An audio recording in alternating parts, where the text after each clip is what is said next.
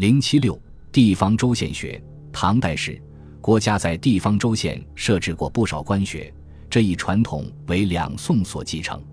北宋时期，随着教育的不断改革，各地兴学之风大盛，先后在庆历、熙宁、崇宁时期掀起过三次兴学高潮，这使得地方州县学大为发展，入学资格也不分士庶门第，与唐代已大不相同。地方州县学在北宋初期甚少，且不许州县官随便兴学。大中祥符二年二月，许屈父先圣庙立学。又赐应天府书院额，此为地方州县学兴办之始。景佑四年，赵许藩镇立学，他州务厅。庆历四年，从参知政事范仲淹之请，朝廷下诏，令州若县皆立学。本道使者选部属官为教授，原不足，取于乡里素学有道业者。于是州郡奉诏兴学，地方学校逐渐兴起。王安石变法时期。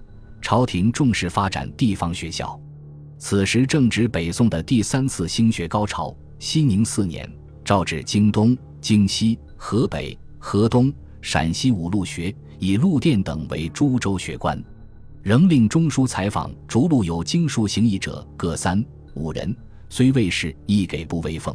史权教授他陆州军，州给田石请为学良。元丰元年。诏命诸路州府学官共五十三人。绍圣元年，领内外学官非职科、进士出身及上舍生入官者，并罢。元符二年，出令诸州行三舍法考选升补西如太学。州许补上舍一人，内设二人，遂共之。其上设副大学外设，是中补内舍生，三世不生舍，遣还其州。其内设免试。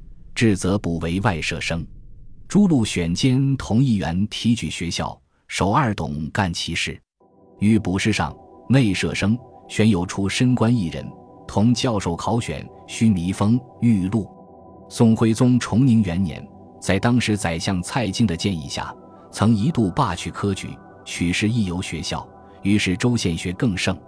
州学制教授二员，县制小学，大县五十人。中县四十人，小县三十人。县学生选考升至州学，州学生每三年共入太学，考分三等：入上等补太学上社，入中等补上社下等，入下等补内社，余居外社。于是太学生员骤然增至三千八百人，并进一步规定，凡州县学生曾经公私事者负其身，内赦免户役，上社仍免借。皆如官户法，州给长平或细省田宅充养师费，现用地利所出籍，非系省钱。现学生三岁不复生事者，出其籍。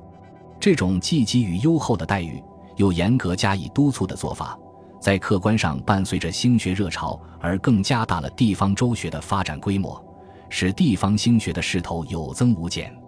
由此可见，当时北宋朝廷对地方州县学的重视。北宋末年是地方州县学较大发展的时期。据史料记载，自仁宗命郡县建学，而熙宁以来，其法尽备，学校之设遍天下，而海内闻之彬彬矣。到了崇宁三年，全国学生总数已多达二十一万余人；大观三年，学生总数达十六点七万余人。诸路中最为偏小的京西南路。学生总数在大观二年也达三千二百余人，福州浦城县学生总数在崇宁五年也达一千余人。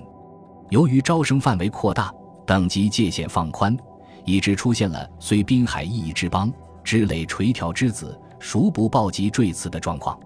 而这众多的学生中，更是不乏有用之才，其中涌现出了大批历史文化名人，如范仲淹、李构。欧阳修、王安石、张载、苏轼等著名的思想家、文学家和政治家，而在此中许多都是出身于贫寒之家的知识分子。这种情况也从另一个侧面说明了宋代整体的社会文化素质远远超过于汉唐。曾有记载，宋有天下三百载，是汉唐疆域之广不及，而人才之盛过之。就是对这种文化甚为发达的情况的说明。本集播放完毕，感谢您的收听，喜欢请订阅加关注，主页有更多精彩内容。